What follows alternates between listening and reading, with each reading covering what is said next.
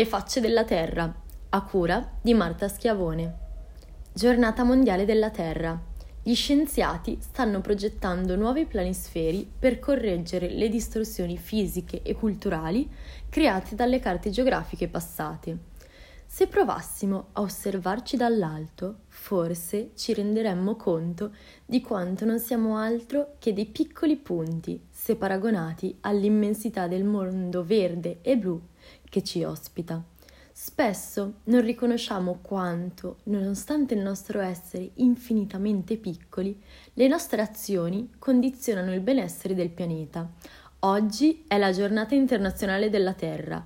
Ricordiamo la bellezza e la salvaguardia del pianeta.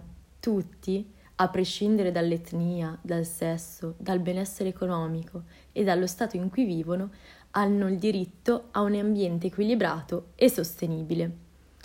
L'identità umana è inseparabile dallo spazio fisico e culturale da cui proveniamo, in cui agiamo e verso cui siamo proiettati. La geografia educa la costruzione dell'identità di ciascuno di noi attraverso la consapevolezza di abitare uno spazio fisico e culturale, rendendoci protagonisti delle nostre azioni. La carta geografica è sia un oggetto di conoscenza sia uno strumento per la conoscenza. È una mediazione astratta che riduce e semplifica le dimensioni della realtà, filtrandole attraverso la cultura in cui siamo immersi.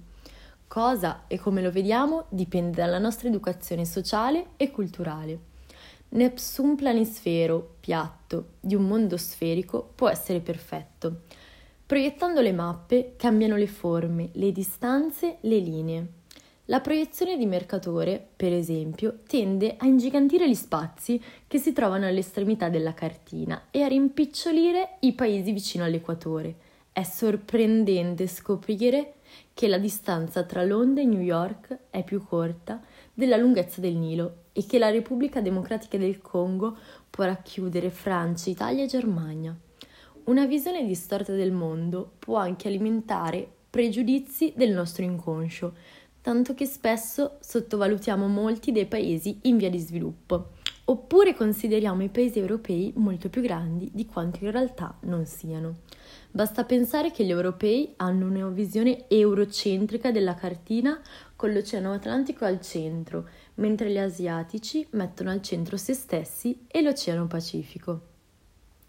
Gli studiosi stanno cercando di cambiare questa prospettiva distorta e squilibrata, sperimentando nuovi metodi per rappresentare la Terra.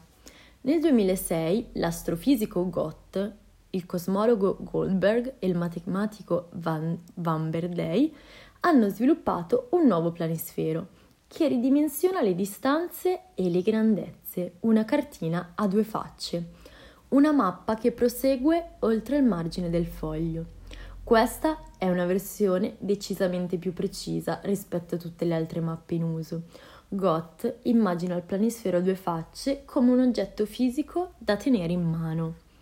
Gli scienziati stanno quindi progettando una cartina portatile da sbirciare ogni tanto per provare a ricollocare noi stessi nel mondo e per avere la restituzione di un'immagine meno egocentrica. È anche questo un modo per rimettersi in discussione e superare i pregiudizi, iniziando a considerare l'altro non solo in funzione di noi stessi e del luogo a cui apparteniamo, osservando una terra forse mai vista prima.